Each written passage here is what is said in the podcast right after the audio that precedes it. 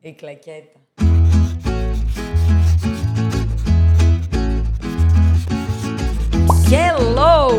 Hello, μωράκια! Καλώς ήρθατε σε ένα ακόμα επεισόδιο γνώμη μου εδώ στο Miami Tube, σταθερά, κλασικά, εικονογραφημένα και ροζ. Πώς περάσαμε τις καλοκαιρινές σας διακοπέ. Πώς περάσαμε μαζί τις καλοκαιρινές σας διακοπές, δεν ξέρω. Είναι το πρώτο βίντεο που γυρίζω μετά τις δικές μου διακοπές. Θα μου, θα μου δώσετε, ρε παιδί μου, έτσι, τα συγχωροχάρτια σας για πιθανά λαθάκια, για πιθανά σαρδάμ. Έχω ξεχάσει να μιλάω και να βάζω το, το, το κεφάλι μου να σκέφτεται, γιατί αυτό είχα ανάγκη. Είχα ανάγκη να μη σκέφτομαι, είχα ανάγκη να διασκεδάσω, να δω τους φίλους μου, να τους ακούω να μιλάνε, να μην μιλάω πάρα πολύ εγώ, γιατί μιλούσα όλο το χειμώνα εδώ σε αυτή την εκπομπή μόνη μου με τις ώρες. Εντάξει, γενικά μιλάω. Άμα είσαι φίλος μου και βλέπεις αυτό το βίντεο, μη γελάς, το ξέρω. Μιλάω. Είμαι ένας άνθρωπος που μιλάω, ρε παιδί μου, αλλά μου αρέσει και να ακούω. Πώς περάσατε, είσαστε καλά, είσαστε γεμάτοι ή δεν είσαστε; Και τα λέω όλα αυτά γιατί με αυτό θα καταπιαστούμε σήμερα, ρε παιδάκι μου. Σας ρώτησα τι θέματα θέλετε να συζητήσουμε και οι περισσότεροι μου γράψατε το θέμα της καλοκαιρινής κατάθλιψης μετά των διακοπών. Το κατάθλιψη είναι λίγο βαρύ. Στα αγγλικά λέγεται post-vacation blues, ας πούμε, που είναι έτσι λίγο πιο ελαφρύ.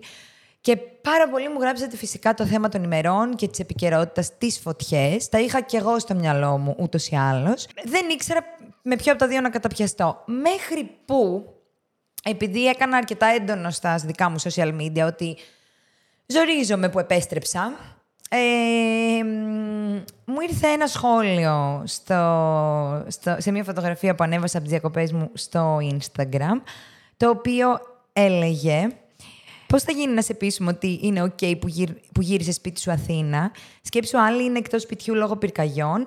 Έλα, unfollow, άλλος κλόουν, αυτή η μάστιγα, είστε για τα πανηγύρια όλοι οι ίδιοι. Και λέω, είναι το τέλειο comment για να με βοηθήσει να συνδυάσω δύο διαφορετικά πράγματα. Την επιστροφή από τις διακοπές και το πώς το βιώνουμε, ρε παιδί μου, ότι μπορεί έτσι λίγο να μας στεναχωρεί, να δυσκολευόμαστε να προσαρμοστούμε, να νιώθουμε ότι δεν είναι αρκετό, να σκεφτόμαστε και να αναθεωρούμε αν η ζωή μας, ρε παιδί μου, είναι πραγματικά αυτή που μας αρέσει. Γιατί, γιατί μας πιάνει αυτή η στεναχώρια, ρε παιδί μου, στο κάτω-κάτω της γραφής. Και ταυτόχρονα το θέμα των φωτιών που. Τι να πει κανείς για αυτό το θέμα, δεν ξέρω. Θα πω δεν έχω κάτι να πω για τις φωτιές, για να είμαι απόλυτα ειλικρινής. Οι, οι φωτιές είναι. Νομίζω ότι έχουμε πια αποκτήσει ανοσία για τις φωτιές σε αυτή τη χώρα. Είναι ένα φαινόμενο ε, πια κρατάει πόσα χρόνια, κάθε καλοκαίρι τα ίδια. Ε, νιώθω πως παρακαλάμε απλά να μην πεθάνουν άνθρωποι και το δάσος που είναι κομμάτι μας και είναι το σπίτι μας και τα ζώα και η χλωρίδα και η πανίδα είναι στο έλεος τους, θεωρούμε πια επιτυχία όχι το να αντιμετωπίσουμε έγκαιρα μια φωτιά ή το να μην μπει καθόλου για αλλαγή μια φωτιά ένα καλοκαίρι, αλλά το να μην πεθάνουν άνθρωποι. Παίρνω λίγο χρόνο να το σκεφτώ, γιατί πώς γίνεται να θεωρείς επιτυχία το να μην πεθάνουν άνθρωποι, αλλά το να καίγεται το σπίτι σου; Και όταν λέω σπίτι σου, δεν εννοώ το οίκημά σου. Ενώ το δάσος, τα ζώα των, του δάσους, είναι μέρος του σπιτιού σου. Δεν επιβιώνουμε. Κάπως, δεν ξέρω αν το έχουμε στο μυαλό μας, αλλά χωρίς αυτά ούτε εμείς μπορούμε. Είναι ένα πολύ ευαίσθητο θέμα και προτιμώ να το πάω λίγο αντίθετα. Και να ξεκινήσω, όπως είπαμε, το σχόλιο που μου άφησε αυτή η κοπέλα. Δεν νιώθω κλόουν. Σε ευχαριστώ. Και θα σου εξηγήσω αμέσως γιατί δεν νιώθω κλόουν. Και να μην νιώθετε ούτε εσείς κλόουν, εάν ήσασταν διακοπές και βάζατε, βάλατε φωτογραφίες από τις διακοπές σας και το μέρος στο οποίο ήσασταν. Δεν σημαίνει ότι δεν νιώθω εμπάθεια για τους ανθρώπους που χάνουν τις περιουσίες τους. Δεν νιώθω συμπάθεια, δεν ξέρω αν η εμπάθεια είναι η σωστή λέξη. Δεν νιώθω πόνο και στεναχώρια για τα δάση που καίγονται. Επειδή ανεβάζω μία φωτογραφία από τις καλοκαιρινές μου διακοπές και γράφω ότι δεν είμαι έτοιμη να επιστρέψω στη ρουτίνα μου. Και θα σας εξηγήσω γιατί τουλάχιστον στο δικό μου το κεφάλι και γιατί η γνώμη μου είναι ότι δεν είναι κακό. Α πούμε ότι επιστρέφεις από τις καλοκαιρινές σου διακοπές και έχεις περάσει τέλεια. Έχεις ε, κάνει log out από τα πάντα, δεν παρακολουθείς και πάρα πολύ τι γίνεται, γιατί αυτό έχεις ανάγκη. Έχεις βουτήξει στις θάλασσες, έχεις δει τους φίλους σου, έχεις βγει, έχεις διασκεδάσει, έχεις χορέψει και γυρνάς σε μια πραγματικότητα, ας αφήσουμε τις φωτιές στην άκρη, έστω ότι δεν υπάρχουν, που ρε παιδί μου ξαφνικά πρέπει να μπεις στη ρουτίνα της δουλειάς σου. Σ' αρέσει, δεν σ' αρέσει. Α θεωρήσουμε ότι σου αρέσει στην προκειμένη περίπτωση η δουλειά σου.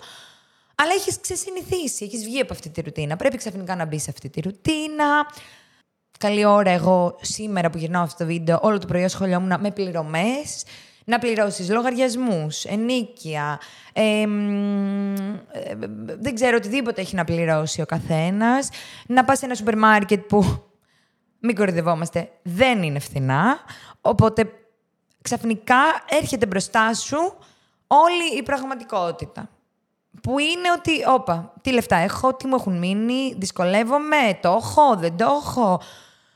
Είναι πιεστικό όλο αυτό. Φαντάσου τώρα, above all that, το μόνο πράγμα που βλέπεις στα social media και στην τηλεόραση και σε οποιοδήποτε μέσο και αν ανοίξεις, να είναι ότι καίγεται το σπίτι σου. Και ξαναλέω, όπου σπίτι σου, εννοώ όλη τη φύση. Δεν εννοώ μόνο το οίκημα πώς ακριβώς θα επιστρέψεις από τις διακοπές σου και θα είσαι οκ. Τύπου, yay, μου αρέσει η ζωή μου, μου αρέσει η καθημερινότητά μου, μου αρέσει πάρα πολύ η κατάσταση στη χώρα μου. θα ένιωθα κλόουν εάν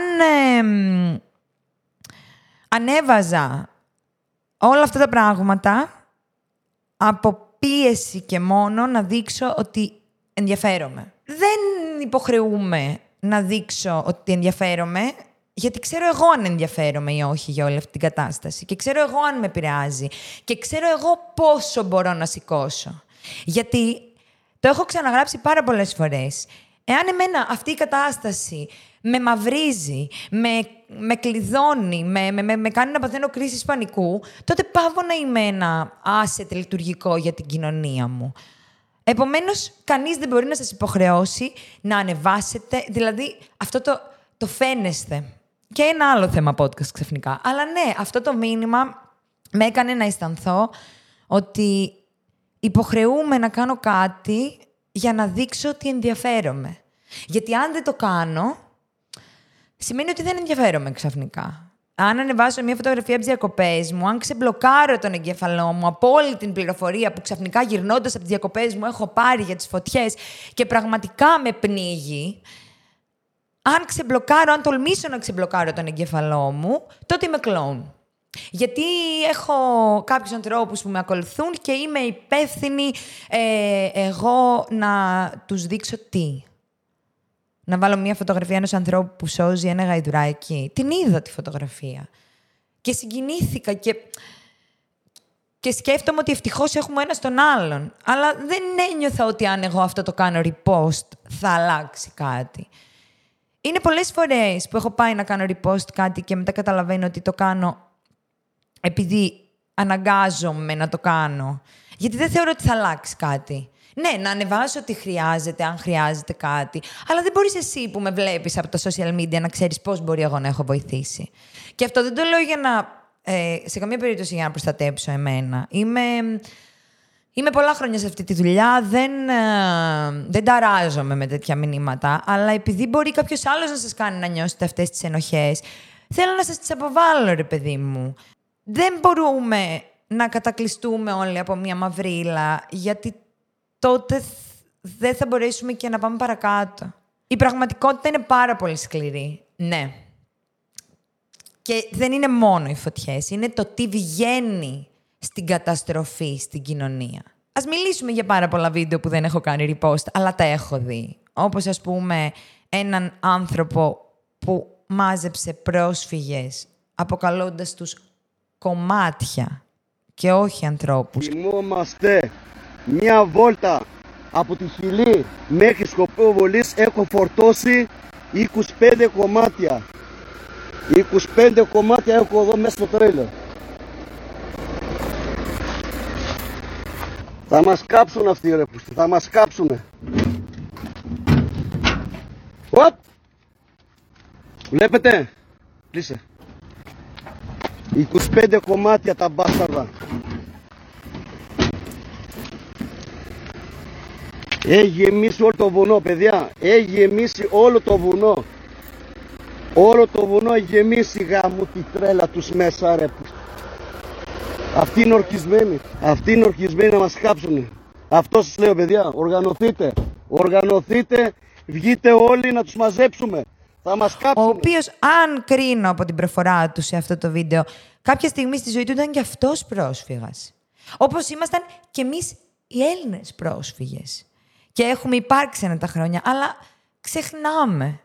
Και εγώ ρε παιδιά δεν το σηκώνω αυτό, συγγνώμη. Δεν το σηκώνω, δεν το σηκώνω να κάνω σχολιασμό και να μου απαντάνε πράγματα που δεν μπορώ να διαβάζω.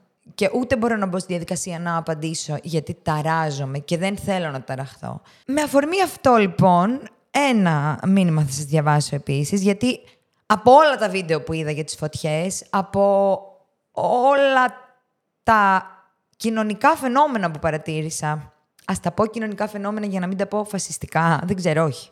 Είναι φασιστικά. Και και τα πογκρόμ που έχουν σχηματιστεί στον Εύρο, ή, ή αυτοί που θα σώσουν την Ελλάδα, ας πούμε, από τους κακούς πρόσφυγες. Πογκρόμ σε περίπτωση που δεν ξέρετε, γιατί και εγώ φαντάζομαι ότι αν ήμουν 17 χρονών δεν θα ήξερα. Είναι ρώσικη λέξη και έχει να κάνει με ανθρώπους που παίρνουν ουσιαστικά την, ε, τον νόμο στα χέρια τους και ε, ε, διώκουν ε, ανθρώπους άλλης εθνικότητας, άλλης φυλής κτλ. Ε, τέλος πάντων, έχουμε δει πολλά βίντεο με πογκρόμ τις τελευταίες μέρες ε, στα feed μας. Αποφάσισα να μην τα σχολιάσω ούτε αυτά. Ειλικρινά, με ενοχλούν περισσότερο από τις φωτιές. Γιατί θεωρώ ότι αν ο κόσμος και οι άνθρωποι ήμασταν ενωμένοι, κάπως, ρε παιδί μου, θα σώζαμε την καταστροφή. Αλλά όταν βλέπω ότι κάποιοι άνθρωποι έχουν τόσο μίσος μέσα τους Άνθρωποι που ξαναλέω έχουν υπάρξει, προ... έχουν υπάρξει μάλλον πρόσφυγες στη ζωή τους, που δεν μπορώ να καταλάβω πού πηγάζει. Ε, αυτό εμένα με θλίβει και με... μου προκαλεί περισσότερο ε, άγχος και κατάθλιψη, ας μου επιτραπεί η έκφραση. Ας το αφήσουμε στην άκρη και πάμε στο τι σε ένα βίντεο που τόλμησα να ανεβάσω, το οποίο δεν πίστευα στα αυτιά μου. Δεν ξέρω ποια είναι αυτή η κοπέλα στις ειδήσεις της ΕΡΤ που είπε αυτό που είπε. Δεν, θυμα... δεν ξέρω το όνομά της, δεν έχω ξαναδεί ποτέ. Δεν βλέπω ειδήσεις, δεν βλέπω τηλεόραση, δεν παρακολουθώ. Προσπαθώ να ενημερώνομαι από πολλές πηγές, γιατί υπάρχουν fake news παντού και ειδικά η τηλεόραση για τα δικά μου γούστα και δεδομένα είναι ε, κατευθυνόμενη. Ε, οπότε Είδα ένα, ένα βίντεο στα social media, το, το εξής. Είναι ευτύχημα, θα μπορούσε να πει κάποιος, γιατί ακόμα δεν έχει έρθει η επόμενη μέρα να δούμε το μέγεθος της καταστροφής και των περιουσιών και του φυσικού πλούτου. Το μόνο ευχάριστο λοιπόν είναι ότι δεν έχουμε θρυνήσει ανθρώπινη ζωή πέρα από αυτούς τους τους ταλέπορους 18 ανθρώπους που έχασαν τη ζωή τους στο δάσος της Δαδιά. Και το ανέβασα γιατί σοκαρίστηκα. Μου θύμισε ένα βίντεο του Ευαγγελάτος, ήταν που είχε πει ε, βρέθηκε ένας Αλβανό με όπλο, θα πει κανείς τι πιο σύνηθε να συμβεί. Με ένα Αλβανό, ο οποίος εξελιχθεί με ένα όπλο. Ε, θα πείτε τι πιο σύνηθες να συμβεί. Ο Ευαγγελάτος δεν ήταν αυτός. Anyway, η ξενοφοβία και ο φασισμός είναι βαθιά ριζωμένοι στην κουλτούρα του Έλληνα, που του ξεφεύγουν πράγματα που δεν μπορώ καν να σχολιάσω. Οπότε Βλέποντας αυτό το βίντεο, πραγματικά αναρωτήθηκα πώς μπορεί ένας άνθρωπος να βάζει στην ίδια πρόταση ευτύχημα και θάνατος προσφύγων. Και το έγραψα στα social media μου. Και πήρα το εξής μήνυμα. Εσύ έχεις καθόλου ιδέα ότι κάποιοι από αυτούς είναι η αιτία των πυρκαγιών. Τις τελευταίες μέρες, άνθρωποι κάνουν περιπολία και έχουν βρει διάφορες αιστείες και προσανάματα από τους φίλους σας, τους λάθρο μετανάστες. Όπως επίσης στις φωτιές στη Ρόδο, στο Πακιστάν, στο Twitter, ανέβαζαν και έλεγαν Ο Αλάχ τιμωρεί την Ελλάδα και ζητοκα... ζητοκράβγαζαν. Κρίμα που κάηκαν, ναι, αλλά δεν αλλά δεν είχαν δουλειά εξ αρχής εκεί πάνω στην αιστεία της φωτιάς. Ή μήπως τελικά είχαν. Τουν, τουν, τουν. Το 112 ηχήθηκε και στα κινητά τους. Ήχησε. Μπορούσαν να απομακρυνθούν, να καλέσουν την αστυνομία ή οποιονδήποτε κρατικό φορέα. Ε, δεν θα κάτσουμε να θρυνήσουμε 18 λαθρομετανάστες που δημιουργούν προβλήματα εδώ στον Εύρο. Θα θρυνήσουμε τον τόπο μας, τους ανθρώπους που έχασαν τα πάντα.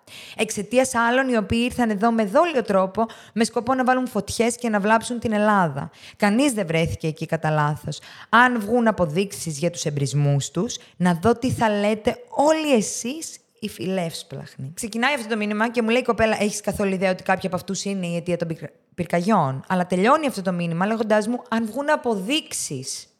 Άρα ούτε εκείνη ξέρει σίγουρα ότι αυτό που λέει είναι αποδεδειγμένο. Δεύτερον, λαθρομετανάστες. Ξέρουμε γιατί είναι λαθρομετανάστες αυτοί οι άνθρωποι. Όλοι όσοι έχουν μένος απέναντί τους και βγαίνουν και τους μαζεύουν και παίρνουν το νόμο στα χέρια τους, ξέρουμε γιατί είναι λαθρομετανάστες. Τρίτον, ας αντιστρέψω την ερώτηση. Και αν βγουν αποδείξεις ότι όλες τις φωτιές τις έχουν κάνει οι Έλληνες, εγώ πες είμαι ψευτοφιλεύσπλαχνη, όπως με λες. Εσύ τι θα πεις για τους Έλληνες που έχουν κάψει τον τόπο σου; Να τον τρινήσουμε τον τόπο μας; Προφανώς. Τον αγαπάω τον τόπο μου. Δεν θέλω να καίγεται η Ελλάδα. Και καμία χώρα και κανένα πουθενά στον κόσμο, όχι μόνο η Ελλάδα, ας πούμε. Πώς ακριβώς ο θρήνος για τον τόπο μας αναιρεί το θρήνο για 18 ανθρώπους επειδή απλά δεν είναι Έλληνες. Η τυχεότητα του να γεννηθείς Έλληνας, Πακιστανός, Αμερικάνος, ε, Αυστραλέζος, είναι κάτι που γνωρίζουμε. Δεν θέλω να αναλωθώ σε αυτό το πράγμα πάρα πολύ περισσότερο από ό,τι του αναλογεί. Θέλω απλά, σε περίπτωση που κάποιος άνθρωπος που έχει τέτοιες απόψεις ακούει, έτσι να πω ότι Κάποια πράγματα σε αυτή τη ζωή είναι τυχαία και αύριο μεθαύριο μπορεί να είσαι εσύ αυτός που θα είσαι μέσα σε μια βάρκα ή που θα προσπαθείς να περάσεις σύνορα. Όπως οι πρόγονοί σου έχει συμβεί να το κάνουν. Οπότε ας κρατάμε έτσι λίγο μικρό καλάθι και ας είμαστε λίγο άνθρωποι. Ανεξαρτήτως χρώματος, θρησκείας κτλ. κτλ, κτλ. Κάνω αυτή, έκανα λοιπόν αυτή την τεράστια εισαγωγή που κάπως με έθλιψε για να πω ότι όταν ε, επέστρεψα από τις διακοπές μου, που κράτησαν αρκετά, δηλαδή έλειπα δύο εβδομάδες. Οπότε πρόλαβα να, να βγω από τη ρουτίνα μου και να μπω ε, στους ρυθμούς του νησιού. Όταν λοιπόν επέστρεψα από τις διακοπές μου, δεν επέστρεψα απλά στη ρουτίνα μου, επέστρεψα σε όλη αυτή την κατάσταση. Γιατί να περνάω καλά, ρε παιδιά; Πώς δεν περνάω καλά; Προσπαθώ. Προσπαθώ. Αυτό, Αυτό είναι το νόημα αυτού του podcast. Ότι γενικά Πρέπει να προσπαθήσεις να περάσεις καλά, να ξεχαστείς. Γιατί διαφορετικά τι θα κάνουμε; Θα έχουμε όλοι κατάθλιψη και θα είμαστε κλεισμένοι μέσα στα σπίτια μας και θα πληρώνουμε τους φόρους μας; Ωραία, τέλεια. Μπράβο. Πολλοί μου είπατε να σχολιάσω τις φωτιές και όλη αυτή την κατάσταση. Πάρα πολλοί όμως μου γράψατε επίσης ότι σε παρακαλώ πες κάτι πιο ανάλαφρο, έλα να βγάλε μας για 30-40 λεπτά από όλη αυτή την κατάσταση ε, και συζητήσουμε για κάτι πιο ευχάριστο, όπως ας πούμε την κατάθλιψη των διακοπών.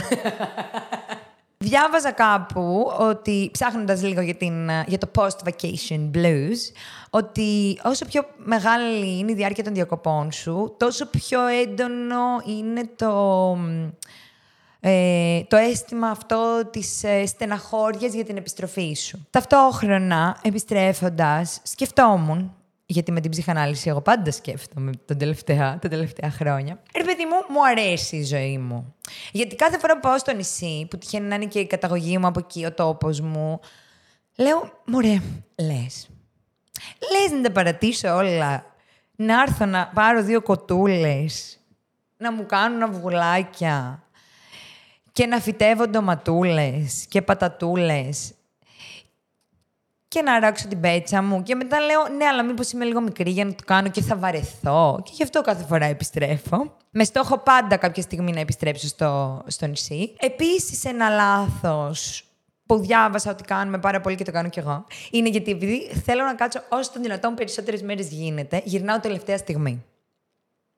Δεν δίνω μία μέρα χρόνο στον εαυτό μου να βάλω ένα πλυντήριο, να διάσω τη βαλίτσα μου, να κάτσω λίγο στο σπίτι μου. Όχι. Γυρνάω με το τελευταίο πλοίο της Κυριακής, όπου φτάνει κιόλας ε, στον Πειραιά μία και μία μισή και δύο η ώρα το βράδυ συνήθως. Και έρχομαι σπίτι μου στις τρεις και απλά ξυπνάω μετά από πέντε ώρες και πάω στη δουλειά. Δεν ξέρω πού είμαι, τι χρόνος είναι. Όλο αυτό δεν βοηθάει την ψυχολογία. Και το καταλαβαίνω, βρε παιδάκι μου. Θέλεις να κάτσεις παραπάνω στο νησί και δεν γαμιέται, ας δυσκολευτείς μία μέρα. Όμως, καλό θα ήταν να γυρνάμε έτσι, να δίνουμε στον εαυτό μας κάποιες ώρες επιστροφής. Α μην γυρνάμε, ρε παιδί μου, βράδυ, τουλάχιστον να γυρνάμε Κυριακή, αλλά να γυρνάμε μεσημέρι. Δεν θέλω να στο χαλάσω, αλλά. θα στο χαλάσω. Εγώ φέτος, ρε παιδί μου, είχα αυτό το πλάνο. Δηλαδή ότι θα γυρίσω ε, Παρασκευή, Σάββατο ξημερώματα, να έχω ρε παιδί μου μια μέρα έτσι λίγο να συντονιστώ, αυτό που λες να βάλω πλυντήριο. Ε, Παρ' όλα αυτά, όταν ήμασταν στοιχείο, κοιτούσαμε, ρε παιδί μου, να αλλάξουμε το ειστήριο, να γυρίσουμε είτε Κυριακή ξημερώματα, είτε Δευτέρα ξημερώματα. Ε, Παρ' όλα αυτά δεν βρήκαμε ειστήριο, οπότε γυρίσαμε σε αυτό που είχαμε κλείσει αρχικά. Ε, και δεν δούλεψε πάρα πολύ. Είμαι σίγουρη ότι δεν δούλεψε καθόλου.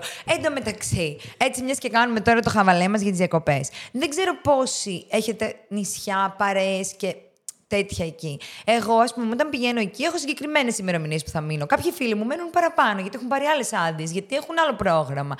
Ξέρετε πόσο δύσκολο είναι να φεύγεις και καταρχάς τη μέρα που φεύγεις, όλοι να σου λένε Μωρέ, μήπως αλλάξεις τα ειστήρια. Μωρέ, έλα, έλα, άλλη μία μέρα. Έλα αυτό, έλα εκείνο. Έλα. Ε, δεν είναι εύκολο. Και μιας και λέω γι' αυτό, ρε παιδάκι μου, σήμερα αποφάσισα να βάλω αυτό το βραχιολάκι μου εδώ. Φυλάκια στην Αμελή που μου το πήρε δώρο στη γιορτή μου. Πέντε χρονών τουρίστρια. Γιατί, ρε παιδί μου, προσπαθώ να αποβάλω τις διακοπές μου σιγά σιγά. Εντάξει, είμαι εδώ και γυρίζω podcast. Έχω πάει μία εβδομάδα στη δουλειά, σχεδόν μία εβδομάδα. Παλεύω να επιστρέψω και ξέρεις κάτι, δεν είναι κακό. Και δεν είναι κακό ούτε που το επικοινωνώ, ούτε που το νιώθω. Κακό θα ήταν να κάνω ότι δεν συμβαίνει, όπως με όλα τα πράγματα στη ζωή. Μου προκαλεί μια θλίψη, θλίψη, όχι κατάθλιψη, το γεγονός ότι έχω επιστρέψει στην Αθήνα, σε συνδυασμό με το τι συμβαίνει στη χώρα μου γενικότερα, είναι ακόμα πιο δύσκολο και πιο βαρύ. Και τέλος πάντων, έχω κάθε δικαίωμα να το χειρίζομαι και εγώ και όλοι σας, όπως νιώθω ότι θα με βοηθήσει να είμαι λειτουργικός άνθρωπος. Χωρίς να θέλω να πολύ επιστρέψω στις φωτιές, το μόνο που θέλω να πω είναι ότι οι άνθρωποι, παιδί μου, είναι, είναι μηχανισμός επιβίωσης αυτό που θα σχολιάσω τώρα. Και καλά κάνουμε και το έχουμε. Έχουμε βραχία μνήμη. Γιατί αν δεν είχαμε βραχία μνήμη, δεν θα μπορούσαμε να επιβιώσουμε. Αν δηλαδή τα θυμόμασταν όλα που συνέβαιναν τα κακά για μία ζωή, τότε ο κόσμος δεν θα εξελισσόταν. Δε, αν, ας πούμε, γινόταν ένας πόλεμος πριν από δεν ξέρω πόσα χρόνια και δεν τον ξεχνούσαν ποτέ πόσοι πέθανε, δεν θα αναπαράγονταν, αναπαράγονταν οι άνθρωποι ξανά ποτέ και έτσι η ανθρωπότητα θα τελείωνε. Οπότε, ο μηχανισμός επιβίωσης τι λέει, ξέχνα το κακό, Πάμε παρακάτω. Οπότε, από τη μία η βραχία μνήμη εντός εισαγωγικών είναι καλή. Απ' την άλλη, κάπως πρέπει να χρησιμοποιούμε, γιατί αλλιώς είναι παράνοια το να κάνουμε τέτοια πράγματα περιμένοντας διαφορετικά αποτελέσματα. Πρέπει να χρησιμοποιούμε τα λάθη μας προς όφελός μας. Προς... Για να βελτιωνόμαστε κοινώς. Διαβάζω τώρα στο Ιντερνετ ε, φαντάζομαι ότι είναι έγκυρο. Παρ' όλα αυτά, μην το πάρετε και τη μετρητής. Διότι γενικά μην παίρνουμε τη μετρητή. Ούτε ό,τι βλέπουμε στην τηλεόραση, ούτε ό,τι διαβάζουμε στο Ιντερνετ, ούτε ό,τι μας λένε. Α έχουμε λίγο κριτική σκέψη. Διαβάζω ότι κάηκαν 3 εκατομμύρια στρέμματα τα τελευταία τρία χρόνια, εκ των οποίων το 1,2 έχουν καεί τους τελευταίους δύο μήνες στη χώρα μας. Ωραία. Εγώ σου λέω και τρία να μην είναι τα στρέμματα, να είναι δύο να είναι ένα και πάλι δεν είναι λίγο. Πέραν του ότι χάνουμε τη χλωρίδα και την πανίδα μας, που φαντάζομαι ότι καταλαβαίνετε λίγο πάνω κάτω περιβαλλοντολογικά τι συμβαίνει αυτό, έχετε στο κεφάλι σας την γνώση ότι ρε παιδί μου, σε τέσσερις μήνες, τώρα και εγώ είμαστε, σε τέσσερις μήνες θα πνιγόμαστε κατά πάσα πιθανότητα. Διότι τα δέντρα κρατάνε και νεράκι. Θέλω να πω τώρα και σε αυτό το σημείο, για να κλείσω εντελώς το κομμάτι ε, και ο καθένας να βγάλει τα δικά του συμπεράσματα τη φωτιά και των πυρκαγιών, ότι έτυχε να είμαι διακοπές το καλοκαίρι με έναν φίλο μου που είναι στο πυροσβεστικό σώμα. Και όταν ε, πια ε, παρέγινε το κακό, χτυπάει το τηλέφωνό του και του κάνουν ανάκληση της αδειάς του. Του λένε ότι πρέπει να επιστρέψεις, διότι και εγώ είμαστε κυριολεκτικά. Μετά από λίγες ώρες τον ξαναπαίρνουν τηλέφωνο και του λένε άκυρο, διότι και να επιστρέψεις δεν υπάρχουν ε, αυτοκίνητα. Οπότε θα έρθεις και θα κάθεσαι εδώ και θα περιμένεις. Γενικότερα, αυτό το λέω για να πω, δεν είναι ούτε πολιτική η δήλωσή μου, ούτε με ενδιαφέρουν τα κόμματα, ούτε τίποτα. Δεν θεωρώ ότι θα έκανε κανείς τίποτα διαφορετικά. Αλήθεια. Δυστυχώς έχω αυτόν τον πεσημισμό μέσα μου. Το λέω απλώς για να πω ότι ακούμε μονίμως από όλους ότι η κατάσταση θα βελτιωθεί, ότι έχουμε πάρει μέτρα. Πληρώνουμε. Προσωπικά πληρώνω όλους μου τους φόρους στην ώρα τους, δίνω χρήματα, κάνω ράνο και αγοράζονται προσλαμβάνονται προκειμένου περισσότεροι αστυνομικοί, από πυροσβέστες. γενικά κάθε φορά που υπάρχουν φωτιές η αντιμετώπιση είναι ίδια, ίσως και χειρότερη από την προηγούμενη. Οπότε είναι μια απορία που έχω πώς Πώς ρε παιδιά, να μην συμβαίνουν όλα αυτά. Όταν στην πραγματικότητα δεν αλλάζει τίποτα, δεν προσπαθούμε ούτε εμείς να αλλάξουμε κάτι, ούτε το κράτος. Και το λέω αυτό γιατί ναι, έχουμε ατομική ευθύνη, αλλά μην καούνε όλα και στις τάχτες βρούμε μόνο την ατομική μας ευθύνη. Να βρούμε λίγο και την κρατική, την πολιτική, έτσι, ένα συνδυασμό πραγμάτων.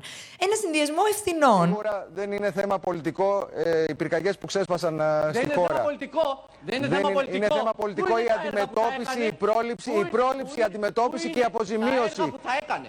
Το πώς ξέσπασαν οι πυρκαγιέ θα το δούμε στη συνέχεια. Τι να μου κα... Η αποζημίωση η πολιτεία οφείλει, σπίτι, τι οφείλει να προλαμβάνει, να επεμβαίνει εγκαίρως και να αποζημιώνει όλους τους πληγέντες και να δούμε και τα μέτρα που θα λάβει τις επόμενες μέρες. Να σας ευχαριστούμε πολύ. Η πολιτεία ποια είναι, αυτή που στην Αγία Παρασκευή τρεις ώρες δεν είχαν νερό. Η, η, η, πολιτεία ποια είναι, αυτή που έδιωχνε τους πυροσβέστες και οι άνθρωποι και σβήναν τα σπίτια τους με, το, με τους κουβάδες. Αυτή είναι η πολιτεία. Πάλι το σοβάρεψα. Δεν, δεν μπορώ, παιδιά, με συγχωρείτε, ορίστε. Μου λέτε, με κράζετε ότι δεν μιλάω στα social media γι' αυτό. Είπα να κάνω ένα podcast. Και τι άλλο να πω. Στα ευχάριστα της κατάστασης, να αναφέρω τους ανθρώπους που πραγματικά προσπαθούν πάρα πολύ να σώσουν περιουσίες, δάση, ζώα. Υπάρχουν. Υπάρχουν και αυτοί. Δηλαδή, μην μένουμε μόνο στους ανθρώπους που λένε άλλους ανθρώπους κομμάτια. Ε, παρένθεση, γιατί δεν αντέχω να μην το σχολιάσω. Επειδή όπως καταλαβαίνουμε όλοι από αυτό το βίντεο, ο συγκεκριμένος άνθρωπος που λέει άλλους ανθρώπους κομμάτια, μάλλον κατά πάσα πιθανότητα από την προφορά του δεν είναι Έλληνας και μάλλον έχει βιώσει ρατσισμό στη ζωή του. Αναγκάστηκε για να επιβιώσει να γίνει ο ίδιος ρατσιστής. Το αφήνω εδώ για σκέψη. Ωραία. Δεν τον δικαιολογώ, γιατί θα μπορούσε να γίνει καλύτερος από αυτό που, που του συμπεριφέρθηκαν. Αλλά όλα τα πράγματα στη ζωή είναι και θέμα επιβίωσης. Και όταν μπαίνει μπροστά το επιβιώνει, πολλές φορές είναι λίγο δύσκολο να δεις καθαρά. Αλλά παρόλα αυτά υπάρχουν άνθρωποι που, δεν, που, που βοηθάνε ε, άλλους ανθρώπους, είτε είναι μετανάστες, είτε είναι λάθρο μετανάστε, είτε είναι Έλληνες, είτε είναι ο τόπος τους, είτε είναι άλλος τόπος. Το οποίο είναι περίεργο κιόλας να λέμε για τον τόπο μας, γιατί επειδή έχουμε έλλειψη σε πυροσβεστικά μέσα, κάθε φορά που καίγεται ο τόπος μας, εγώ βλέπω Ρουμανίες να στέλνουν πυροσβεστικά, ε, άλλες χώρες γενικότερα να βοηθάνε. Άρα κάπως βοηθιόμαστε και αλληλοβοηθιόμαστε και αν δεν κάνω λάθος γι' αυτό είμαστε και στην Ευρωπαϊκή την Ένωση. Συγγνώμη αν φαίνομαι ίσως λίγο ε, σαν αυτό που να λέω να είναι απόλυτα αυτονόητο, αλλά είναι τόσο αυτονόητο στο κεφάλι μου, που πραγματικά δεν ξέρω πώς να το πω διαφορετικά. Να πω κάτι άσχετο, έτσι να το ρίξω εντελώς. Είδα αυτή την εβδομάδα, ε, για να κλείσω αυτό το podcast, ε, είδα αυτή την εβδομάδα δεν το έχω τελειώσει, αλλά ξεκίνησα να βλέπω αυτήν την εβδομάδα το ε, Depp vs. Heard. Την δίκη που έγινε πέρυσι, πρόπερσι, πότε έγινε, ε, για το John, με τον Johnny Depp και την Amber Heard που ήταν στα δικαστήρια, για, που ο ένας κατηγορούσε τον άλλον για κακοποίηση. Καλά, τέρμα triggering για μένα, γι' αυτό και δεν το έχω τελειώσει. Είδα τα δύο επεισόδια και ζορίστηκα, ρε παιδί μου. Αλλά επειδή το έβαλα και στο Instagram και μου είπατε πολύ, για πες τη γνώμη σου, σχολίασέ το, δεν το έχω τελειώσει. Απλά αυτό που θέλω να πω είναι ότι ήταν κανείς από τους δυο πραγματικά καλά. Ms. Hurt accused me of abuse. My ex husband is suing me. Brutal, cruel. This is humiliating for any human being to go through. Δηλαδή, όσοι το έχετε παρακολουθήσει, θεωρείτε ότι ήταν κάποιος από τους δύο περισσότερο ή λιγότερο άδικο. Δηλαδή, θα, θα, θα κερδίσει αυτός που εν τέλει δεν σήκωσε χέρι. Είναι κακοποίηση το να χτυπάς πράγματα και να σπάς πράγματα δίπλα στον άλλον. Είναι κακοποίηση να τον ξεφτιλίζεις. Είναι κακοποίηση να τον μειώνεις με λόγια. Και είναι κακοποίηση και να τον κοπανάς σωματικά πια. Δεν ξέρω. Πολύ, πολύ με, με, με στεναχώρησε αυτή η κατάσταση γενικότερα. Και πάλι δεν είπα κάτι ευχάριστο στο κάτω-κάτω της γραφή. Ρε Πούστη, θα γκουγκλάρω. Η ευχάριστη είδηση της ημέρας. Εγώ πάντως για να την παλέψω ξαναβλέπω Gossip Girl. Όντως. Δεν ξέρω, μου, μου δημιουργεί ένα comfort το να βλέπω σειρές που έβλεπα όταν ήμουν μικρή. Δεν ξέρω, βέβαια, και αυτή η σειρά είναι άθλια. Ρε, δηλαδή, οι χαρακτήρες είναι ο ένας Δεν πιο. έχω δει Gossip Girl. Είναι ο ένας πιο χειριστικός από τον άλλον. Και μου σπάσει, ωραία πρότυπα είχα στη ζωή μου, μπράβο. Αλλά κάπως μου δημιουργεί ένα comfort. Τουλάχιστον έχει ωραία ρούχα και ωραία μουσική. Ισχύει ότι είναι, είναι χρήσιμο να βλέπεις πράγματα, ρε παιδί μου, που κάπως έχεις, ε, ε, είχες νιώσει ότι σε κάνουν να νιώθεις καλά. Εγώ αυτό πριν φύγω διακοπές που πια δεν την πάλευα και ήθελα να φύγω διακοπές, ξαναξεκίνησα και είδα το Good Place. Είναι στο Netflix, επειδή πάντα με ρωτάτε σε ποια πλατφόρμα. Αν δεν το έχετε δει, πραγματικά δείτε το. Είναι απίστευτη σειρά. Θέλω να, να κλείσω αυτό το podcast με την καλή είδηση της ημέρας η οποία δεν φορτώνει. Μάλλον δεν υπάρχει. Ξέρετε, το γκουγκλάρω στα αγγλικά.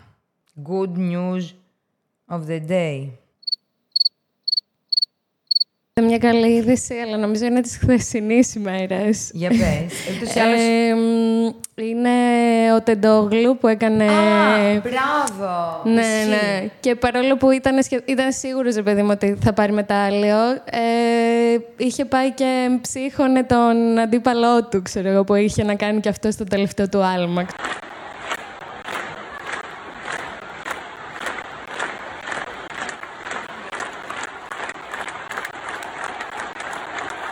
Με αυτό να κλείσουμε, όντως με το Μίλτο. Εντάξει, αυτό το podcast θα το δείτε μια εβδομάδα μετά, αλλά ο Μίλτος αυτή τη βδομάδα που το γυρνάμε κέρδισε το, το μόνο χρυσό μετάλλιο που δεν είχε κερδίσει, νομίζω στη Βουδαπέστη.